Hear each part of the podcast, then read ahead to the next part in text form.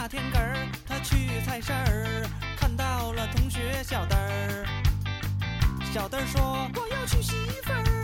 这对我们家可是大喜事儿。”可说什么叫做娶媳妇儿？难道这件事儿真的很有趣儿？娶媳妇儿都不知道什么事儿，回家去问问这个你爸的娘们儿。妈妈妈妈，什么叫做娶媳妇儿？难道这件事儿真的很有趣儿？你这个傻笨笨，娶媳妇可不是什么大好事。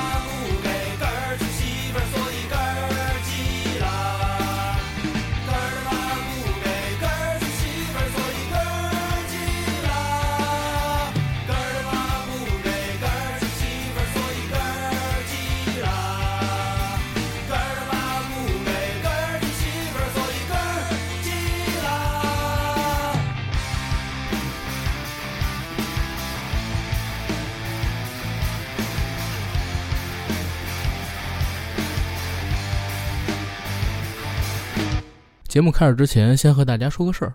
由阿甘和腾讯视频制作的香港灵幻僵尸电影往事系列视频啊，现在已经更到第三期了，每周五更新。然后也非常感谢咱们硬核电台听友的支持，截止到十四号的时候，我看播放量已经突破了四十万。据他们腾讯人来讲，也是创下了和他们合作的这种呃新的视频创作者播放量的一个记录，真的是非常感谢大家的支持。呃，但是非常抱歉啊，因为马上就要过春节了，而腾讯那边的人跟我说，我做的这个主题好像在春节期间，嗯，不是那么的讨喜，所以原定不是每周五更新嘛，下周腊月二十九，也就是二十号星期五那一期呢，暂停更新，等到二十七号初六再给大家恢复更新。所以蹲守的朋友们呢，我向诸位说声抱歉，但是也希望大家理解一下。然后感谢大家支持，还没去看的可以到腾讯视频上搜索“硬核电台”看看阿甘所制作的视频。拜拜，Hello，大家好，欢迎收听我们这一期的硬核电台，我是主播阿甘，我是 AD，非常高兴又可以在空中和大家见面。然后这期节目应该是我们二零二三年的农历年之前的最后一期节目了，对吧？嗯，下期节目再给大家更新的，应该就是在大年初二。然后在这给大家预告一下啊，大年初二那期节目呢，应该是我与 AD 所做的春节档看片点评，看看大家能不能通过我们这期节目呢，去避避坑啊，不要踩到像去年某些电影那样的雷。然后今天这期节目呢，是我们作为虎年的最后一期节目来进行录制。这期节目要聊一个近两天。在微博上，在网络上引起众多关注与讨论的话题：江西一千八百八十八万天价彩礼事件。嗯，首先先跟大家说啊，这个彩礼事件呢已经被确认是假的了啊。我们知道，因为知乎上的那个网友已经删帖道歉，而且呢也被永久性封号了。但是呢，我们觉得这个事件本身。以及它衍生出来的这个彩礼的话题是值得我们来进行讨论的，所以就有了今天的节目。那在正式的节目开始之前，先让我来给大家回述一下一千八百八十八万天价彩礼事件的前因后果，好吧？嗯，其实就是在一月十一号左右的时候呢，突然我在咱们硬核电台的听友群里边看到了一条消息，是咱们一个听友发的一张长长的截图，然后随后大家都开始争论彩礼是啥。结果呢，我就发现这张截图截的是在知乎上有人提的，你们觉得江西的女生怎么样？这个问题下的一张回答，这个回答呢是个匿名回答，回答里是这么写的：啊，你们都说什么江西彩礼行情几十万的，你们都太天真。我的亲身经历告诉你们，根本不存在一个价格上不封顶，就是说李嘉诚来了都要被榨干。我前女友是江西萍乡的，我们美国留学的时候相识相恋。后来在异国他乡生活了几年，那种相依为命的感觉让我认定了他。两个人毕业之后回到上海就准备结婚。那个时候我女友也拿到了上海户口，我本人就是上海人。但接下来的事儿呢，搞得我有点怀疑人生。我到了他家之后，他家的操作简直令我窒息。他父母开出的条件是一千八百八十八万的现金加婚房过户到我前女友名下，那套婚房大概值四千五百万左右。我父母出的全款，然后在我的名下。同时呢，除了这套房和一千八百八十八万的彩礼金之外，还要在本地再给他父母买一套几百万的房子，让他们探亲的时候可以住。再同时，他父母有上百个亲戚，每个亲戚十万红包，再加上他们在我们结婚的时候的机票、头等舱、丽兹卡尔顿酒店、观礼的酒店房费，还有一些琐碎的，比如钻戒、金饰品，我就不罗列了。另外，生一个孩子奖励一千万现金和一套不少于两千万房产，是生一个是这样，生两个依次类推。我当时听得瞠目结舌。他的父亲说：“我知道你们家里有多少钱，要的这点不过是你们家能拿出来的四五分之一。难道结亲家你们连这点都不想出吗？”接着他就开始掰着指头给我算一下我家里有多少钱，有多少房，并反复向我确认我是不是有如此之高的耐心和诚意。然后在之前呢，这个匿名作者写了自己的母亲和父亲，他们俩做什么工作，房地产公司的高管，还有做企业的，基本上算是我他自己说自己并不算大富之家，但绝对算得上是中产偏上。但是我自己看他这个老丈人，他编撰出的这个老丈人给他写的这些东西啊，肯定算是上流阶层了。对，中产我觉得完全拿不出他所所说的这些房产啊什么的，四五千万的房产，而且只是其中一套，上百个亲戚，每个亲戚要给十万的红包，我凭啥呀？是不是？对，所以当时我看到这个的时候有点惊，我我第一反应啊，我在群里边看到这篇文章的时候，我觉得是假的。包括这个文章作者后边还在说，说我看到他父亲跟我提这些要求的，我都懵了，我以为是狮子大开口考验我恒心，因为他自己原本准备的是一百万的这个彩礼加一辆车或者当地买一套几十万的小房嗯，就可以了，但是没想到什么，呃，他父亲啊就一直跟他要这些，要这些，要这些，直到他跟他前女友就因为这件事情分手了。后来我就看这个评论区，我说肯定是假的吧，结果评论区把我给弄懵了。评论区里边，你知道点赞数最高的评论说的是啥吗？说这个人的身份我知道，上海的严公子嘛，他把他爸和他妈的工作关系啊兑换了一下，把故事讲出来了。但是因为他之前这个事儿已经在圈子里边有点传开，他跟自己的好友什么的可能吐槽过，现在已经成为整个上海甚至是苏州这些周边地区富豪圈子里边的笑柄了。说严家大公子，然后被江西的一个女生他们家敲了竹杠，然后被骗几千万，准备如何如何，觉得遇到真命天女，这是在下边的点赞最高的一个评论。然后后边还有几个评论，也都是确认他严公子的身份跟知道这个事儿真实情况的。当时我都觉得这事儿就是真事儿啊，不疑有他，毕竟评论区里边这么多人给他作证呢。可没想到，就在我看到这篇文章两天之后，因为这篇文章上了热搜嘛，原作者就删帖道歉了，说这些东西都是他编撰的。我们的官媒呢，也在第一时间给这件事情做出了点评，比如说《人民日报》说，这样恶劣的造谣事件对江西本地的老百姓造成了巨大的负面舆论影响。仅仅只是封号就可以吗？需不需要行政拘留或者给一些行政处罚，让他受到应有的代价，才能制止这种造谣之风？这是我们官媒给出的评价。可是除了官媒之外，网友们却针对这件事儿有不同的看法。很多人都觉得，有可能这事儿就是真的。但是呢，是因为舆论风波太大了，所以原作者怕被人扒出更多的细节，就以自己编撰这个故事为名，把这帖给删掉了，并且写了道歉信。这种说法的相信者呢并不少。你可以到人民日报的点评下，包括新浪娱乐他在发的那篇微博的底下评论区里边，都可以看到相应的对应者。包括我看到有一些群，不是咱群啊，我在有一些同行群里边，大家也在聊这个事儿。很多人也觉得这事儿就是真的，因为严公子确有其人，然后说的有鼻子有眼呢，所以我自己也不知道这一千八百八十八万的彩礼到底是真有其事，迫于压力声称自己是编撰出来的，还是真的就是子虚乌有。但不管是子虚乌有编出来的，还是说确有其事，我觉得都不影响咱们今天聊这个主题。为啥？因为我在看到这篇文章的第一天，我就到知乎上去搜了“你们觉得江西的女生怎么样”这个问题。我在那个问题下看到了差不多得有好几十个有关于江西彩礼过高的回答不止这一篇，只不过这一篇是金额写的实在太大又太过离奇，才引起关注。所以我觉得关于彩礼这个话题，不管今天开场聊的这事件是真是假，我们都可以好好的跟大家聊一聊自己心中的看法。这两天我在微博上看这个话题的时候，发现，哎，原来目前在中国真的还有很多地方其实是有彩礼这个讲究的，包括我看。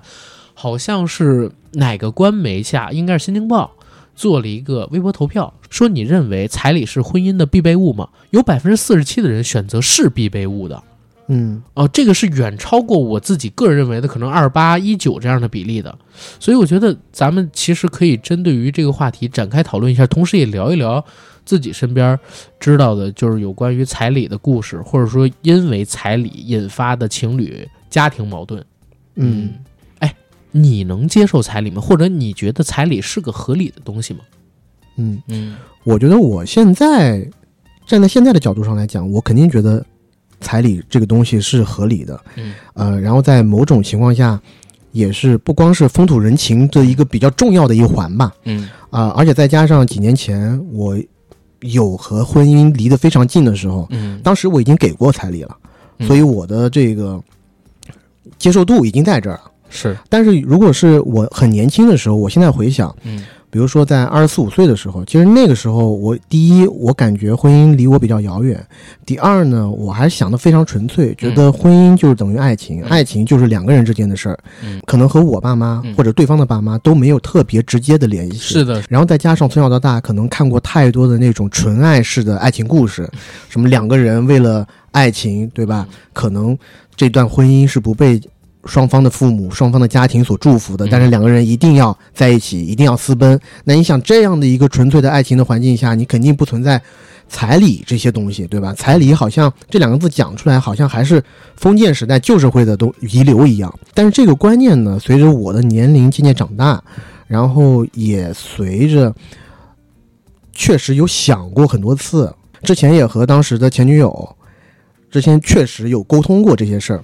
然后慢慢的自己会有这个转变，会觉得，首先婚姻不单单只是两个人的事儿，确实是婚姻跟两个大家庭是的，都很有关系。呃，一段不被两个大家庭所祝福的婚姻，其实是特别痛苦和凄惨的。嗯嗯，所以在自己能力允许的情况下，嗯我觉得可以尽量去满足一些双方家庭都可以接受的一些要求。让大那这其家都舒服对，这其中就包括彩礼。嗯当然了，彩礼我觉得还是要有个度的。嗯这个度可能讲势利一点，就是到底要给多少？对，嗯，那比如说像刚才那篇文章里边说的五分之一，嗯，你可以接受吗？全部家产你自己的，呃，depends。Depends 我有多少家产？如果我有十万块钱，我给两万，OK。如果我有一个亿，要我五分之一，两千万，是的我受不，了，我受不了是的，啊！所以我觉得还是个绝对值。嗯，于你自己，你觉得你能接受的极限是多少？我觉得极限，我两千没有，没有没有，这也有点太夸张了，两千太少了。五千吧，没有没有，这个我之前也跟你讲过，其实我之前有给过一次，对吧？是，我那次给的是十万零一块钱，嗯，十万里挑一，呃，对，说是说讨一个万里挑一的彩头，嗯。然后那个时候是我和我的父母嗯，去对方的老家那边去提亲，嗯。然后我父母呢还特别的有心，嗯。取，因为他们是银行的嘛，可能也有这些职务之便，嗯。他们就取了这个崭新的红色的一百元的票子，连票、嗯连码的，嗯啊，十万块钱，嗯。然后不是还有十万零一块吗？嗯。大家都知道了，你从二零一零年以后，一块钱的纸币嗯。全都是绿绿色的，嗯，对吧？但我妈找了一张哦。崭新的红色的一块钱纸币，那个大概是九几年左右的，是九十年代发行的。对，就一套东西，嗯、放在了那个旅行箱里提过去的。嗯。所以，呃，既然我已经之前已经给过一遍，对吧？嗯那十万我肯定是可以接受的。是，那这个上限到底在哪里？我自己扪心自问一下，可能也得分好几个情况呢。我说实话啊，呃，第一个是双方父母比较开明的，嗯这个东西呢，这笔彩礼可能在一开始就讲白了，嗯说是走个形式。对对对对，你这个钱给到对方以后，等你们俩结婚了，然后再把这个钱给到你们这个新的小家庭嗯啊，或者是拿来装修房子啊，嗯或者就是作为呃你买房子的首付的一部分嗯啊，或者就是改善生活嗯啊，买点零买点吃的用的都可以不上线啊。这种也不是不上线，嗨也是要量力而行啊。嗯嗯，但如果这个东西就是直接给了，嗯对吧？就给予对方了。是是说实话，以我的性格来讲，二十十五撑死，啊，十五，十五撑死了。差不多差不多嗯，跟我想的差不多。还有吗？还有嗯其他的极端情况吗？还有一种情况，嗯，但这种情况呢，我觉得就是可能离我比较遥远，做赘婿，类似这个意思，嗯就是说，比如你娶一个呃沿海地区的大家闺秀，嗯，那你在给出彩礼之前就已经知道。他们嫁妆，他要给嫁妆，嗯。而这个嫁妆要给是以你彩礼的多少 翻倍来给你。比如说他人家就已经讲明了，你给我女儿多少彩礼，我给你翻几倍的嫁妆回给你。那这个时候砸锅卖铁也要来撬动这个杠杆，对吧？是的，是的，可能把所有家当全部抵掉，嗯，要给，给个几百万出去，对对，就赌，做一场豪赌啊！当然了，如果人家最后不给的话，那可能咱也得想想办法去把这钱给要回来啊。是，但是也有一点，现在都是独生子女，对不嗯对？现在不给，真要娶一大家闺秀，把人伺候好，对吧？以后也是你们这小家庭的。呃那就是一场寿命的战争了 啊！对看看谁能笑到最后，活得最好。但这个其实是一个相对调侃的说法，前两个是比较靠谱的，对，吧？前两个是比较实诚的讲法。对，后边那个是我们嗯就是开玩笑了。其实 A D 的想法跟我差不多，尤其是你刚才说你会接受这件事儿啊，跟我现在的想法真真儿是一模一样的。因为我姐结婚的时候，我是二十二岁，她一五年结婚的嘛，她嗯当时没有要一毛钱彩礼，所以于我自己当时看来，首先我们家附近就是在北京没有收这个彩礼的，嗯真的就我认识的这票朋友，他们家庭里边没有收的。第二呢，是我自己也从来没打算过给别人这个，因为我那会儿想的就是，首先我周边也都没有收的，我们家人也没有收，我没有必要给我家里边可能也不太会同意。再有一点，就像你刚才所提到的一样，这是两个人的事儿，不是两个家庭的事儿。但是到了最近这几年呢，真的随着年龄越来越增长啊，自己懂得越来越多了，也越来越会体谅别人了。我开始发现没有这么单纯，因为当你真的和另外一个人组成家庭之后，他的家人也就变成了你的家人，你的家人呢也变成了他的家人。虽然不可能说我像对待我母亲一样去对待我丈母娘，对吧？最起码我可以像尊重我母亲一样尊重我丈母娘，但是我绝对不敢像给我母亲气受一样给我丈母娘气受，嗯，是不是？我这比较绝对不难说。嗯我绝对不敢说，哎，你做的这个菜不好吃，这菜应该怎么怎么做。我之前不是跟你们说过怎么做吗？怎么这次还不这么做呀？我敢跟我妈这么说，嗯，绝不敢跟我丈母娘这么说。不一定，嗯因为你现在和你的丈母娘相处时间还比较短，啊时间如果长了以后，说不定你也可以这么说。啊，不跟你们说过多少遍了吗？但起码 年纪这么大了还不懂啊？但起码还是跟自己亲生父母有区别的嘛，是对吧？然后再有一个点呢，就是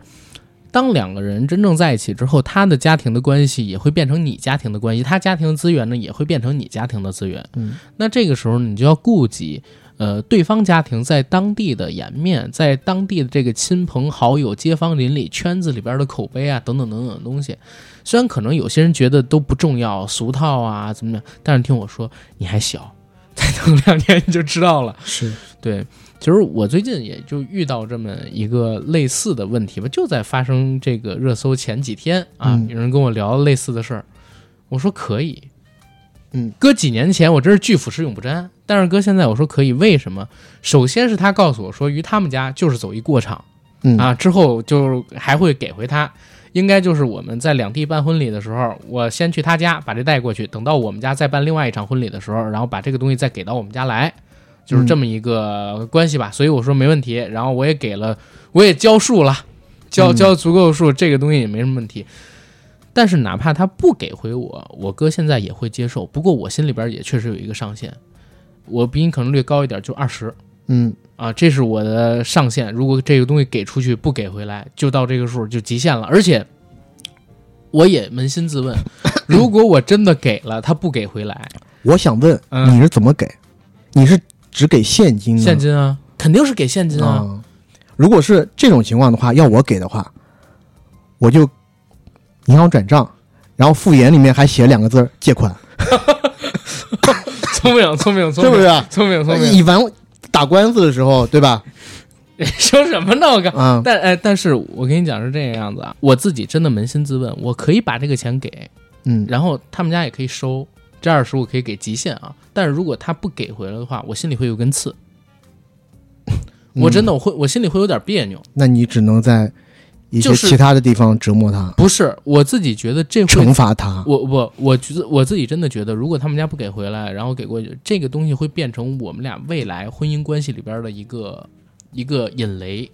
嗯，我可以理解，可以理解吧？你就是你自己觉得好像自己多多少少受了点委屈，然后之后可能你们俩婚姻之间嘛，夫妻之间总有矛盾，对在发生一些鸡毛蒜皮的争吵的时候，你可能会把这些事情给抛出来说，对，但这是一个极限当值。嗯如果他要个十万以内，哎，这个就无所谓了啊，。十万以内就直接丢了。对，十万以内就就就当就给了，我觉得没有问题。但是他如果要的，比如说更多，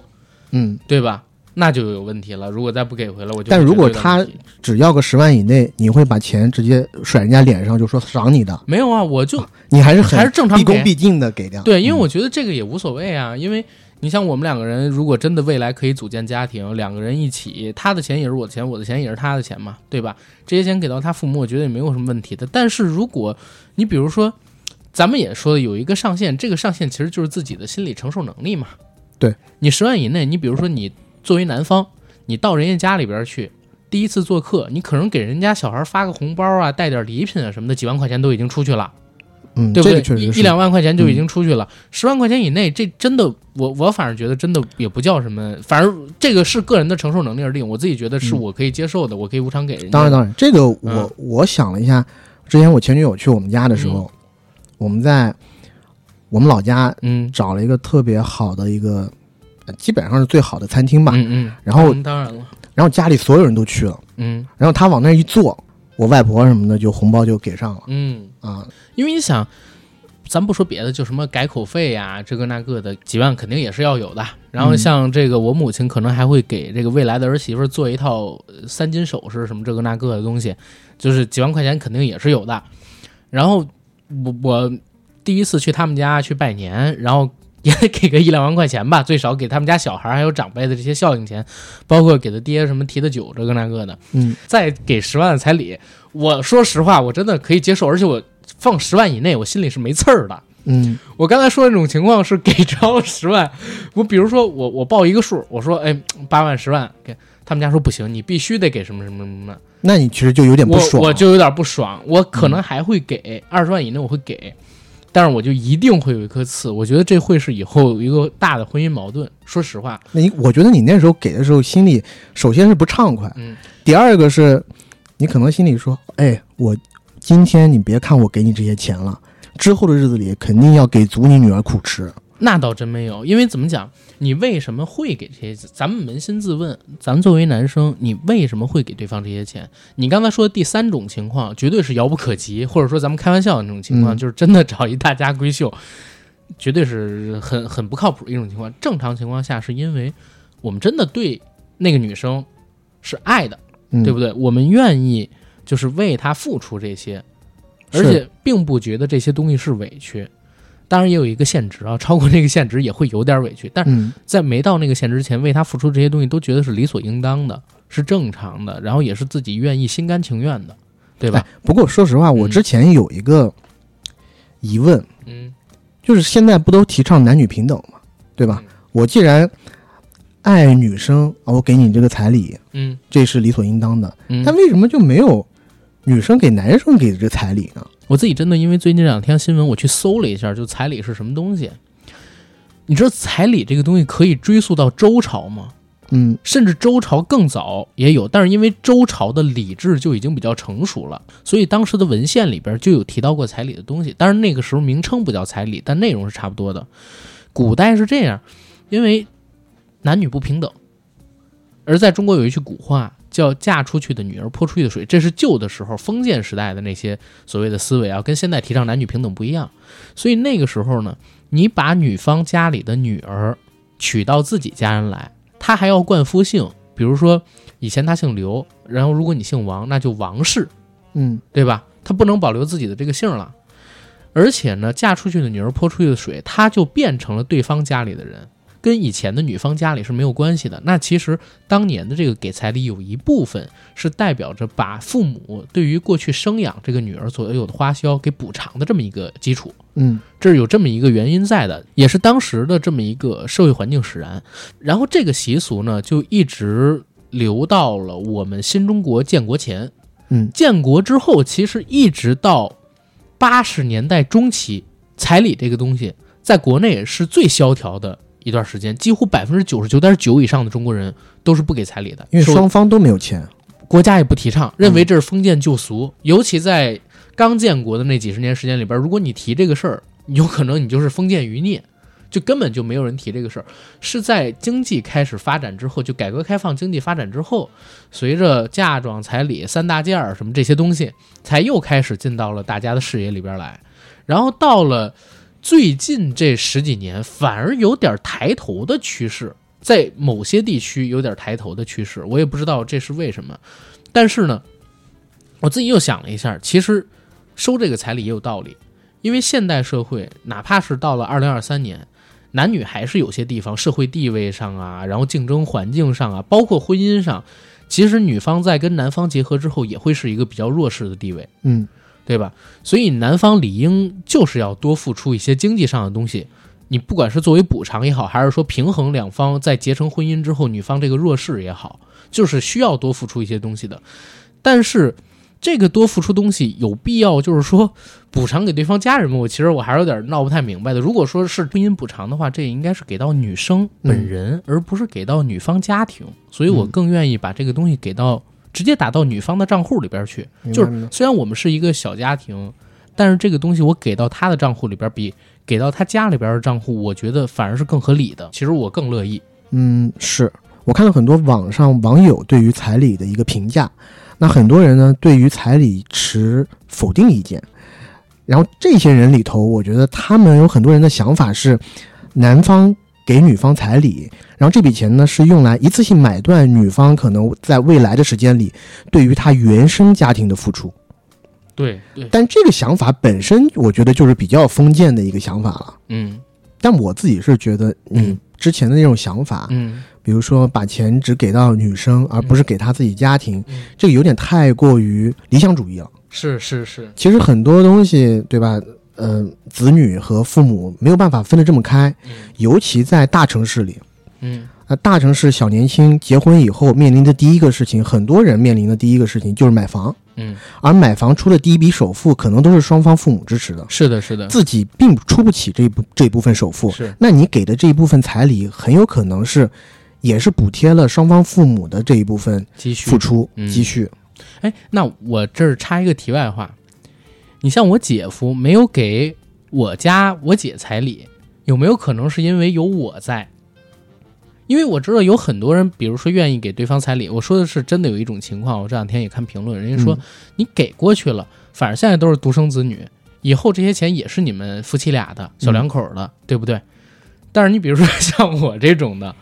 会不会男方就更多一根刺，更不愿意给这个彩礼钱？觉得你刚刚提的这一个疑问，不是没有理由。确实，嗯，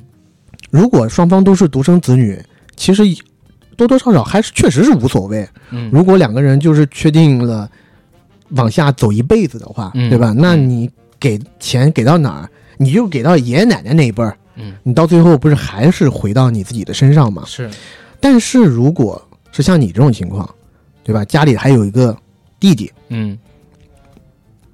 这个东西呢，确实是比较微妙了。你要知道，在一些可能不是大城市的地方，嗯，越是像你这样的家庭，他要彩礼要的可能比较狠。比较狠，是给下边的儿子买房什么的。对那，个如果再碰上他儿子，当然肯定不如你啊。万一又碰上他弟弟是一个烂泥扶不上墙的废物，摄魂怪，对，就是必须得要弟弟来帮扶的这种，必须得让姐姐当伏地魔帮啊，扶。对对，啊，靠姐姐来帮扶的这种，嗯，那可能弟弟自己这边 他都想要让姐姐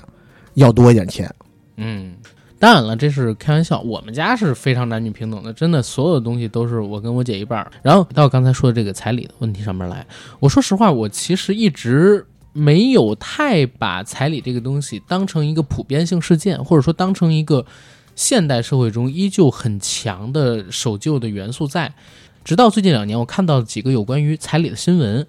首先，我不知道你有没有关注过，今年就是二零二二年二月初，B 站上有一位 UP 主发布了一条视频，这条视频也上过热搜，还被观察者网转发，还被人民日报点评。因为交不起五十万彩礼，自己的女朋友被他亲生父母强制绑走。这个视频，嗯这个视频的内容呢，大概就是 B 站上边的一个 UP 主，他和自己的女友两个人呢，呃，交往生活了好几年，已经有了组建家庭的想法，并且在二零二一年年底的时候，他们有了自己的第一套房产。但是就在和双方家庭聊结婚这个话题的时候，女方家庭是强制要求五十万的彩礼，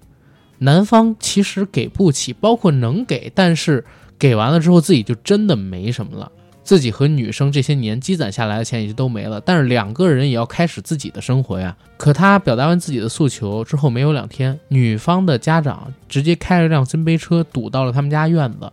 从屋子里拽着女儿的头发，把她拖在地上，拖上了车。不管男方在后面怎么追打，但是都是把这个女儿给带走，随后强制性的把她困在自己的房子里边。这个当时上了热搜，这是当时特别震惊我的一个事件。然后第二个事件是啥呢？是，嗯，我我身边有一个朋友，他的彩礼是贷款贷到的嗯啊，贷款交的这个彩礼钱。当然了，那个朋友是因为，呃，他自己有自己巨大的问题，甚至如果他当时就直接和这个女方的家庭说明自己的经济情况的话，这个彩礼有可能不交的。但是他一是为了自己的面子，二呢是为了照顾女方家的面子，主要还是为了自己的面子，选择贷款啊去贷这个彩礼，使得自己本来就已经有的欠款垒得更高了，啊，把事情变得更加的难以收拾。这是我身边另外一个例子。然后同时呢，还有一个例子，是我在刚刚进入职场的时候，我有一个同事姓杨，一大哥，他呢那年是二十九岁。准备要和自己已经交往了两年半的女朋友结婚，而且很很巧，他女朋友就是江西的。嗯然后在讨论是不是该结婚的时候，他们女方要这个彩礼，你知道要多少吗？嗯要三十万。然后因为这件事情呢，他一而再再而三的用假期时间开着车到女方的老家去和女方的父母商量，看能不能压到十几万。如果压到十几万，他觉得可以接受，但三十万他自己其实是有钱的啊，呃，有个两百左右的存款吧，在当时一五年左右。但是呢，女方家就一直不松口，最终他还是选择算了，没办法跟这个女生走到一起。因为我后来跟他有聊过，他就是组局喝酒的时候有聊过这个事儿，然后问他为什么会选择分开，他原因是这么说的，他说。我们两个只是才谈结婚，正准备结婚，他父母就提出了这样的要求。我很难保证，就是未来这几十年的时间里，他父母会不会再有什么其他的要求。我如果永无止境的填下去，未来有什么样的结果，谁也不敢保证。最起码现在这个事儿也弄得我非常的不舒服。哪怕我俩结婚了，这也是我们两个人一定会吵架的根源。嗯，就是，而且说句实在话，我老婆在这件事上完全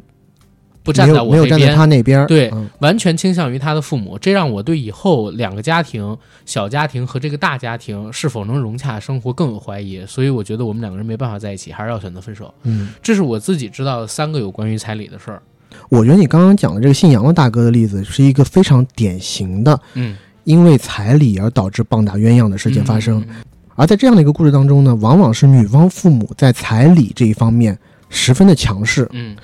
这个强势呢，我觉得，反正站在我的立场角度上来考虑的话，我觉得是有一些难以理解的，嗯。因为要钱这个东西，你总得有一个商量吧，嗯。你也得考虑到男方的经济基础和实力。嗯。你作为女方的家长，你也要想到，你让男方出这笔钱的时候，男方心里一定要最好最好是痛快的。嗯，最次，你也不能让他觉得这是一有个这是一个心病，对，因为这样会为你女儿之后的婚姻生活埋下一些地雷。嗯，虽然他是好好先生来的，但是以后在婚姻的过程中，万一踩到了他的地雷，他又很难搞哦。是，所以要彩礼的终极目的是什么？嗯这个我觉得是可以去探究一下的。嗯嗯那有一些人，呃，我们就我们就说有一些无良父母，可能就是趁彩礼敛一笔财，是，或者说他都不管自己的女儿之后的婚姻生活里面会遇到什么样的困难，可能他自己家里还有一个儿子，嗯。那他要通过这个彩礼去敛财之余，还要为他儿子置办之后的这个娶媳妇儿的费用。是是，那另外一部分的人呢，他有一种想法，这个想法我觉得还蛮奇怪的，就是你在给彩礼的这个问题上，只有当彩礼给到位的情况下，嗯。我的女儿嫁给到你你那边，嗯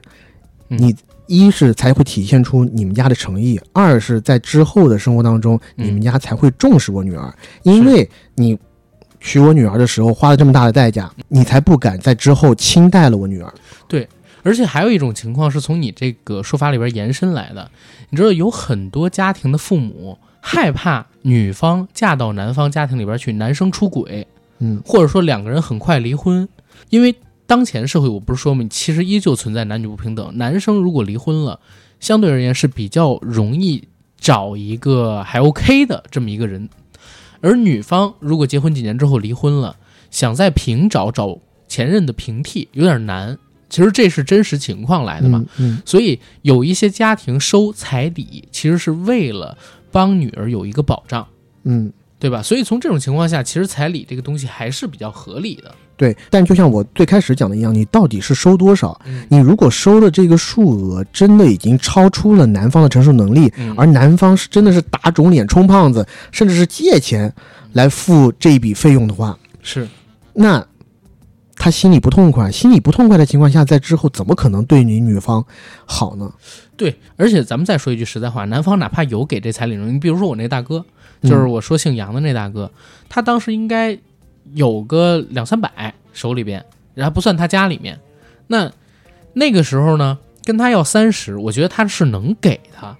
对吧？但是他自己也是辛辛苦苦从什么都没有，然后挣到这点钱，然后一五年三十万，我觉得也不少吧。嗯于他自己的话，他觉得可能确实超过他的这个上限了。嗯，所以我其实还比较同意你之前的那个想法，嗯就如果彩礼这部分钱真的是给夫妻俩，嗯我觉得还可以。比如说我老家那边，嗯其实通常来讲哈，因为我老家那边房价也不太贵，所以呢，男生娶女生的时候，很多时候情况是这样，就是男生这边付一部分彩礼，这个彩礼呢可能钱数也不太多，啊，几万块钱到十万块钱左右，做个意思。但是呢，男方要付一个房子，或者是全款买房，或者是至少是付一个房子的首付。相对应的，女方这边呢，她配一辆车。这样子，在这个新的小家庭成立的时候，其实就几乎一步到位了，嗯，可以解决很多现实层面的一些问题。是的，是的，是的然后，呃，这小家庭刚开始过日子的时候，也可以过得比较舒服。嗯而这些钱呢，男方出了，因为是作用在自己的家庭身上的，嗯，他也不会觉得这是一笔额外的负担，因为自己也要用。是的，然后女方这边出，比如说车的钱嗯，最多也就十几二十万，嗯。因为自己的女儿也要用，所以其实也心甘情愿。是。就如果是这样一种情况的话，我觉得就可以避免很多问题，是，而不是，嗯、很多情况下，如果男生不愿意付这部分钱的话，心里多少是有一个疙瘩在，就是这部分钱我凭什么给到对方给到对方父母那边？对，如果是给另外一半交数，大多数男生还是愿意的，嗯，对吧？然后，但是如果是无偿的给到对方父母，这个东西可能就要再另外再换一个思维来考虑。对，但是我最近呢有问一个女生朋友，她有一个说法，我觉得蛮有意思。她说，彩礼的出现某种程度上抑制了重男轻女的思维，尤其是农村重男轻女思维。嗯说因为本来就是农村有一些地区啊，它是非常重男轻女的，所以导致女孩天然就比男孩少。嗯，所以到了现在呢，有一些家里边可能有两三个儿子的，然后他要再交彩礼，然后才能娶到女生作为自己的老婆。那这个时候家里边的老人就会负担极重，某种程度上，正是因为近些年彩礼的出现，才抑制了重男轻女这种思维在农村继续蔓延，嗯，我觉得这个讲的其实是有些道理的，是吧？嗯，甚至是有一些比较偏远的地区，家里可能有两三个男孩子的话，可能集全家之力只能让其中的一个人娶上老婆，剩下的孩子就得自食其力了，嗯或者甚至是打光棍儿。你像我小叔，在我小婶儿怀孕的时候，他们俩年纪已经挺大，他是四十岁才有了自己的孩子。然后在我小婶儿怀孕的时候，当时不知道是男孩儿还是女孩儿嘛。如果是男孩儿，他就说：“哎呀，他要准备给这男孩儿挣，再挣一套房啊，然后准备一些东西。”一听说我小婶儿怀的是女孩儿，立刻给自己换了辆车。嗯，这是真事儿，就是一零年代初发生的那个真事儿。然后当时大家都在说什么生男孩是建设银行，生女儿是招商银行，不是那个实质上的意思，而是名义上的意思，就是生男孩你就得建一银行，嗯生女孩呢会招到银行来，就有这样一个说法。然后我，你从这儿大概就能知道，在更偏远的地区，大家在这两年生儿子还是生闺女想法上边不同的看法。哎，这时候我其实突然想到你之前讲的那个点，就是彩礼这个东西，可能你付了以后，大家觉得是对男方的一个约束，嗯让他对于马上要到来的这段婚姻有多一份的责任心。但是呢，我这边确实有一个亲身经历的例子，就是我周围一个朋友发生的事情，就是即使有彩礼，你也不一定真能拴住那个人的心，就他的心要变了呀，你是怎么着都拴不住的。嗯，是的，这是啥意思呢？就是说我有一个朋友，他和他女朋友也谈两年了，也到了要谈婚论嫁的阶段，然后在定亲的时候，他也付给了人家一笔大概十几万的这么一笔彩礼费用，然后在从定亲之后到结婚的这一段日子里，其实我们几个朋友和他聊天的过程当中，屡次感觉他好像对他的未婚妻有一些不满，这个不满呢，不是说对于这个未婚妻的一些行为方面的不满，而是他觉得他好像并不是那么的爱他的未婚妻，就像你看到的很多电视剧里一样，嗯，可能他自己那个时候也有点恐婚，或者说他觉得他还想要再去找一个跟他灵魂更契合的这么一个人。嗯但我们当时都劝他，我们说，你现在不会是想要悔婚吧？一是你婚期已经非常近了，第二是你自己已经付了十几万嗯。彩礼钱给到对方家了。如果你现在悔婚的话，你这笔彩礼钱你要做好完全都拿不回来的准备哦。嗯，是的，是的，对吧？有这种，而且这其实也而且你也比较理所应当，对，你也张不开嘴，对。你已经把人家女孩子拖到了那样一个地步，然后所有人，如果尤尤其是在小城市的话，所有人都知道你马上要和这一个男生要结婚了。临时悔婚，临时悔婚，即使你们俩没有领证，没有夫妻之实，但如果这是在一个小城市的话，你无论你们俩到底是不是有没有领证，没有人会深究这么多的。对可能女方或者乃至于女方的家庭在小城市里都会沦为一个笑柄。对对，所以，非常现实的，对，所以这些有这些事情做牵扯的话，我们那时候大家都在劝他，但是一个变了心的人，真是九条牛都拉不回来。他竟然就在婚礼的前两天，逃婚还是怎么样？就是开诚布公的跟对方说，就是自己不结这个婚了。然后他的彩礼钱呢，呃，据我所知，现在也没有要回来。他也没有脸去要吧？这种情况，嗯，这个就难说了，因为嗯在当在他们那一个当下的话，可能当局者他知道一些更多的一些内幕，他没有办法跟我们说，可能也不光光只是他一单，呃，可能也不光光只是他一个人的这种变心，可能嗯女方也有一些问题。但我就在说的是，如果是想以彩礼作为约束男方的一个条件的话，嗯可能也没有那么强的约束力。是。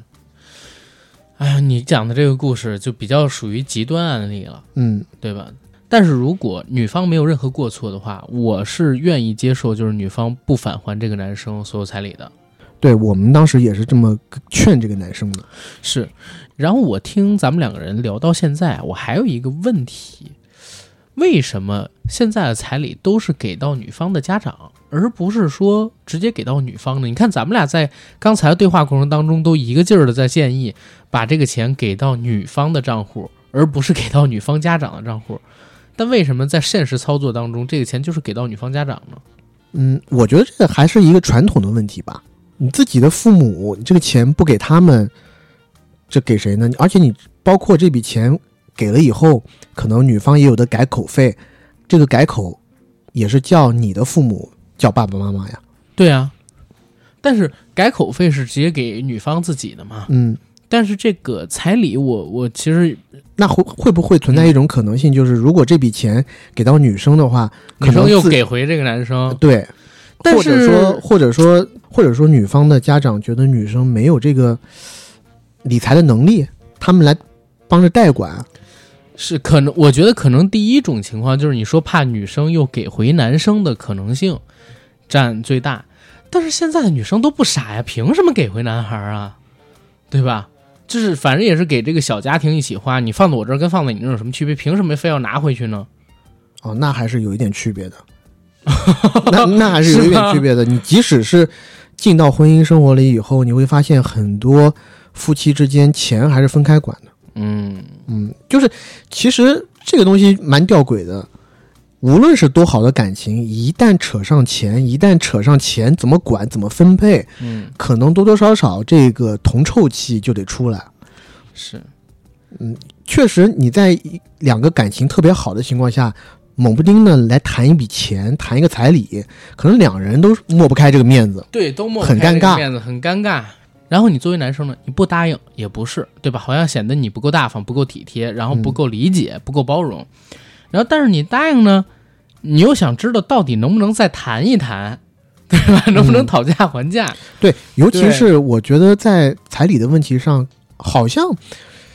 好像你去讨价还价都会觉得有一些理亏的感觉。是，这大家都抹不开这个面子。而且女生其实心里也膈应，对，就我一开始问你要个，比如说十几万、二十万好了，嗯，然后你你说能不能低一点儿？难道我在你心里连十几万、二十万都抵不上吗？女生的心态很有可能是这样的：她向你张嘴说这个事儿的时候，不好意思跟抹不开面子的是她。嗯，但当你想还价的时候，她会立刻觉得你居然还讨价还价。或者说，当女生开口跟你说这个问题的时候，她已经对你失望透顶了，她觉得嗯啊，你主动应该、提，应该主动啊提，对对对对说宝宝，我给你一百万的彩礼，我觉得你在我这儿比什么都值钱。但是没想到你还要他主动来要他主动，来跟你提，我们实在是太让人失望了。他已经觉得让你已经让他失望透顶了，是的，而且你还要跟他讨价还价。其实并不是讨价还价吧，我觉得很多人都会存在一个什么样的心理？因为咱们俩都提到一个事儿，咱们俩在刚踏上社会的时候，如果有女生跟我们聊这个问题，就是拒腐蚀永不沾啊，我凭什么给啊？嗯，对吧？而且那时候说实话，大家手里也都没钱。这儿也说一嘴，其实男生如果真的没钱，该怎么办？我给出的建议是，嗯男生要努力一点儿，嗯，你不能一直都没有钱。婚姻这个东西在很多层面上是非常现实的，还是需要有物质基础。物质基础是非常重要的。贫贱夫妻百事哀，是，这个不是讲假的嗯，啊。你当你在物质层面上没有办法去满足你的爱人很多东西的时候，这一段婚姻关系是很难经营下去的。你也不希望你之后每次去你老丈人家的时候，老丈人可能唉声叹气，抬不起头，这过年的时候都坐不上主桌，给你一个狗食盆儿，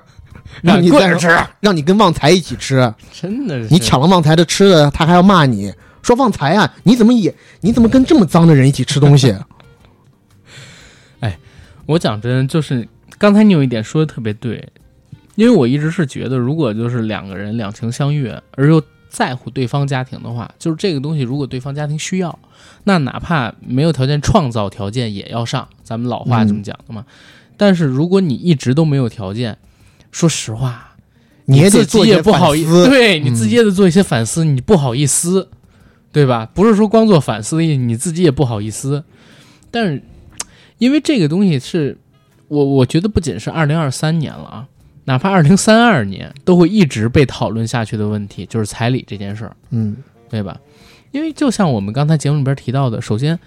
几千年以来，除了建国之后的几十年时间里边，一直都是存在这个彩礼的传统的。第二呢，就是在婚姻当中，还有社会关系上，女性真的有点不太平等，她是相对较弱势的一方。尤其是婚姻关系里，女性更是相对较弱势的一方。那女方需要一些经济上的补偿或者说补贴，能够让她在婚姻关系中变得强势一点，多一层保障，也是无可厚非的一件事儿，嗯对吧？那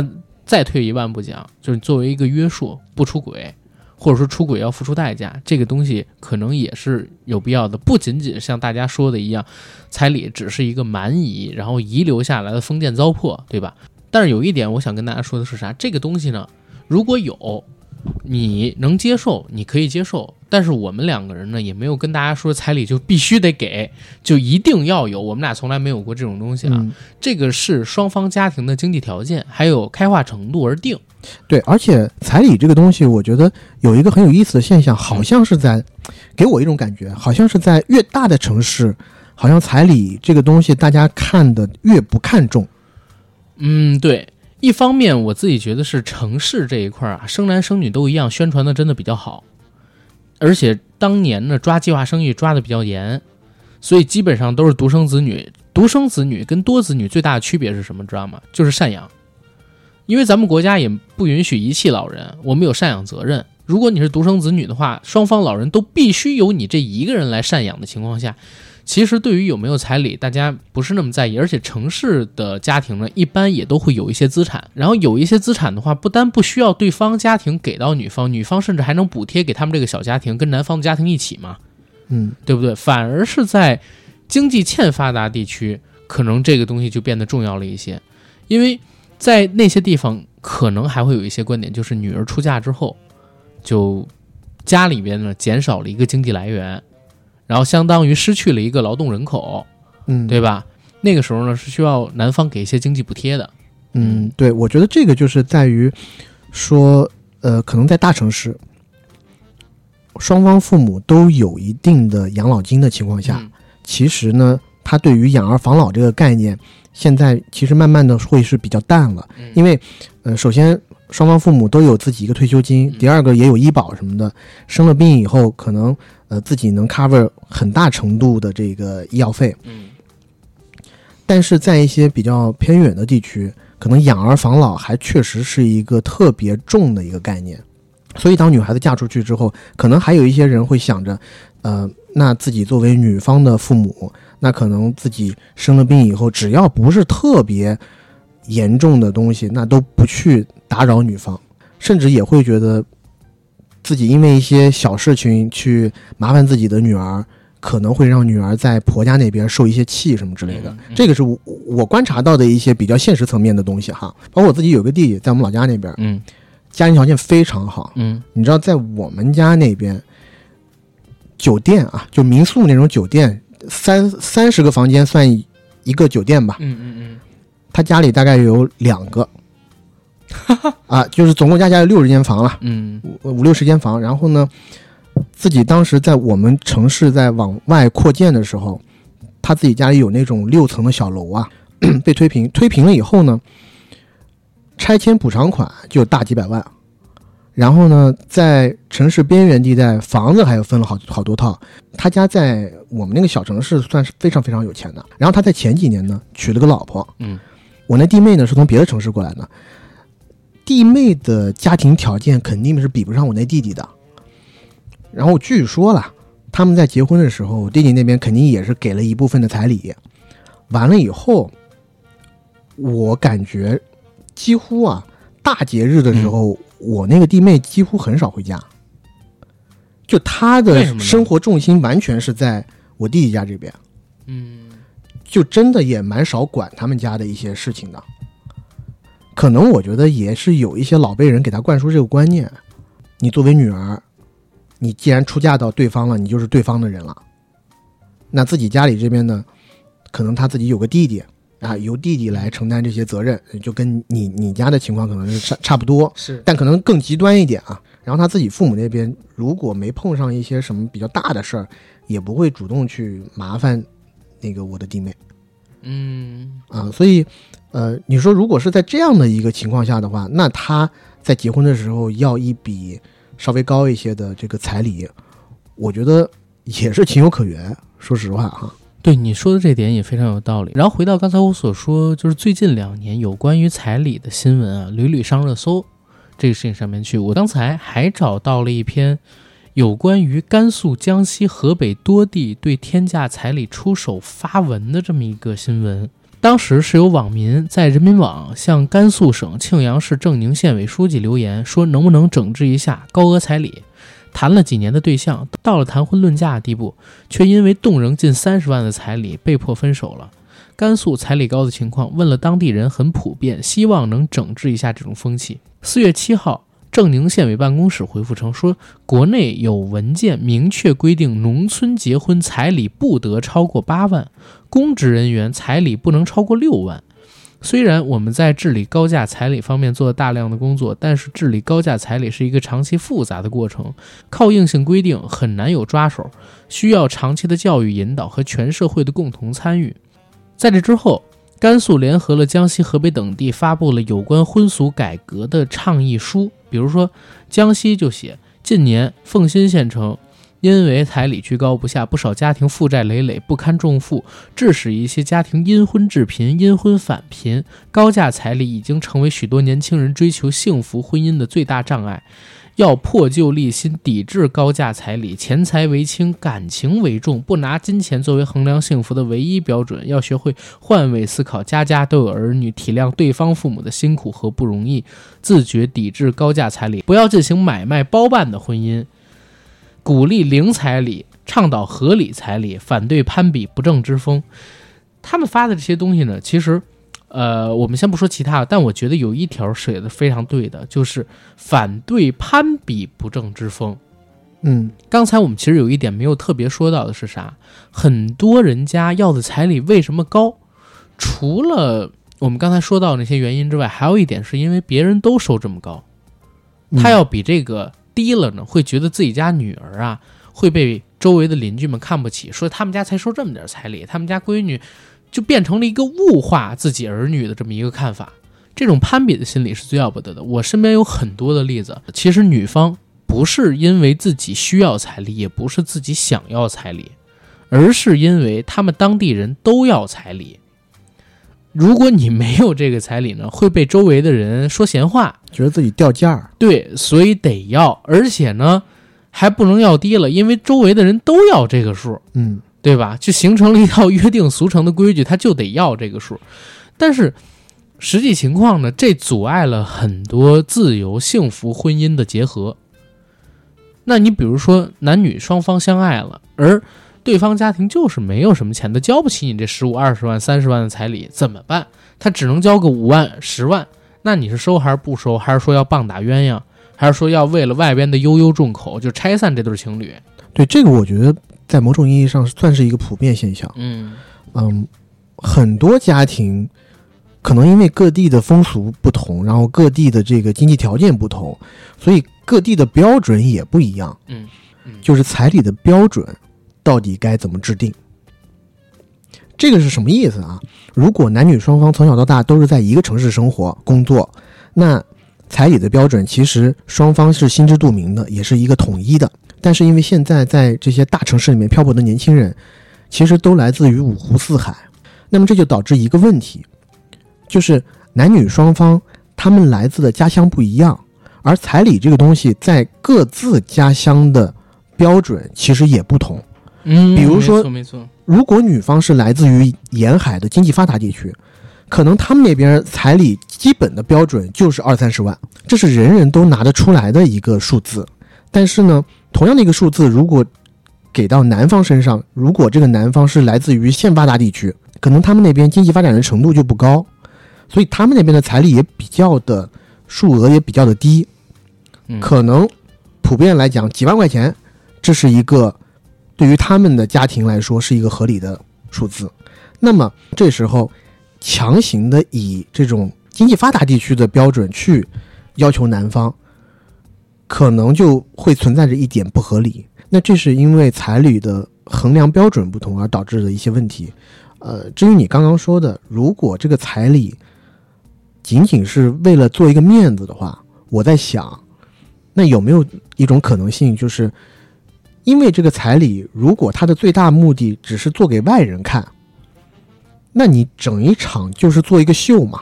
那你做秀的时候，有没有可能，比如说你要做给外人看，男方给了女方四十万，比如说是四十万的彩礼，但男方只拿得出十万，那就提前做一个约定了，就是男方实际上给女方的彩礼只有十万块钱，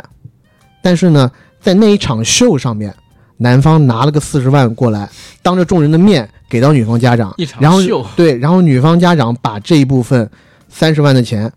再给还给男方之后，嗯，那不就行了吗？反正你也就只是为了，谁还真的会在这之后找你家的银行账户来对对数字吗？还不都是你自己跟别人说多少就是多少吗？是。怕就怕你自己也在攀比。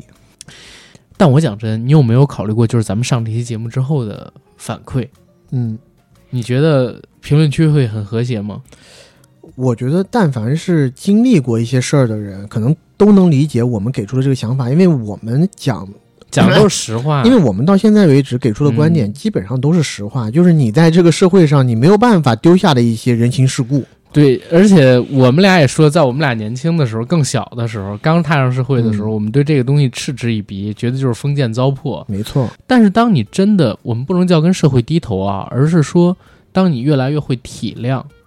或者会关心、会带入别人的想法，比如说你另外一半的家庭，你会带入他们想法的时候，会为了他们所考虑的东西去妥协，呃，去官位的时候，就会觉得这些东西其实是有必要的。嗯，因为你活着不单是为你，你年纪越大，你的责任越大，不是能力越大责任越大，是年纪越大责任越大。是，除非年纪大到了某一个岁数，那个时候你没什么压力了，否则的话，这是一一直在往上增长、往上增长的状态里，嗯，对吧？尤其是我们作为这个男性，确实就会有这样的顾虑。然后说回我们刚才提到的这个天价彩礼，一千八百八十八万天价彩礼这个事件大概率是假的，对吧？不存在。但是能引起这么多人的关注，如此热切的讨论，其实折射的就是彩礼这件事儿，其实一直都在中国人的头顶上，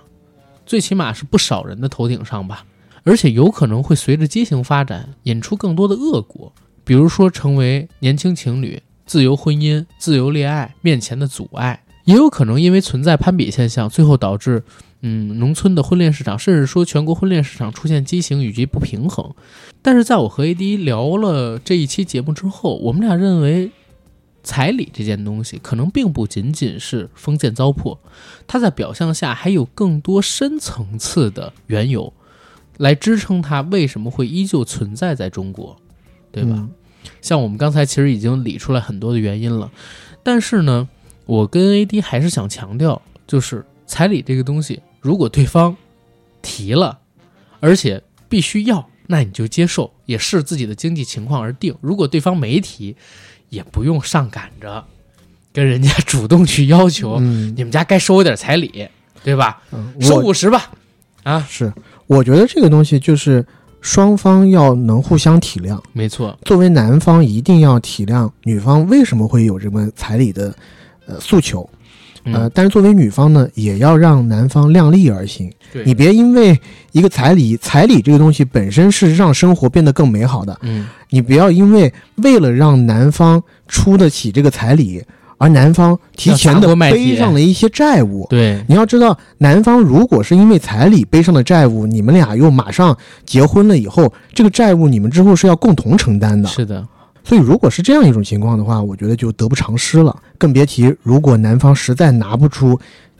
你想要的那笔钱的话，那前提是男方有这一个态度，嗯他可以拿，但只是说可能女方提的这个钱有点过高了，嗯但这个视情况而定。嗯，如果实在拿不到这笔钱，然后非得要压对方，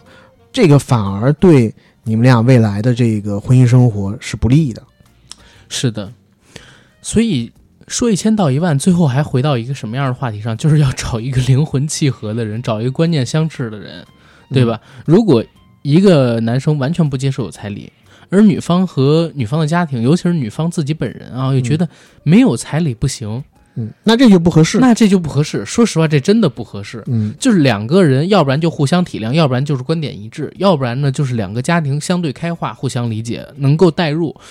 如果这些都做不到的话，哪怕在一起，真的也长久不了，也不太会幸福。因为我们现在人都越来越自我了嘛，对吧？如果是一个三观不合的人，真的以为像老郑跟刘云吗？对吧？我最近还分析刘云跟老郑为什么能在一起这么多年呢？嗯后来分析来分析去，有一个很重要的原因，我说，除了他们俩互相都很爱对方之外啊，最主要的是两个人其实都不经常在一起，一个经常搞巡演出去玩，一个经常要去拍戏，嗯，要去上节目，所以一年他们可能聚少离多，那这个时候矛盾就不会太厉害。但你达不到人家那样的生活标准，又不具备人家那样的工作性质，两个性格上有矛盾的人，或者说观点不一致的人，是很难长久走下去并获得幸福的，是对吧？呃，而且我刚刚又有了一个想法，嗯，有了一个小小的想法，比较浅薄啊。说嗯、就是男生一般来讲要比女生晚熟，很多男生乃至于快到三十岁的时间了，然后即使他进入婚姻以后，嗯。其实他对于婚姻家庭的观念还不是那么的强的，嗯。就他并没有那么强的责任心。是，然后很多男生，我周遭的有一些朋友啦，我跟他们聊的时候，他们会说，当被要到彩礼的时候，是他们第一个感觉，他需要在这个世界上为别人的家庭做出一些什么的时候，真的吗？真的就是第一个，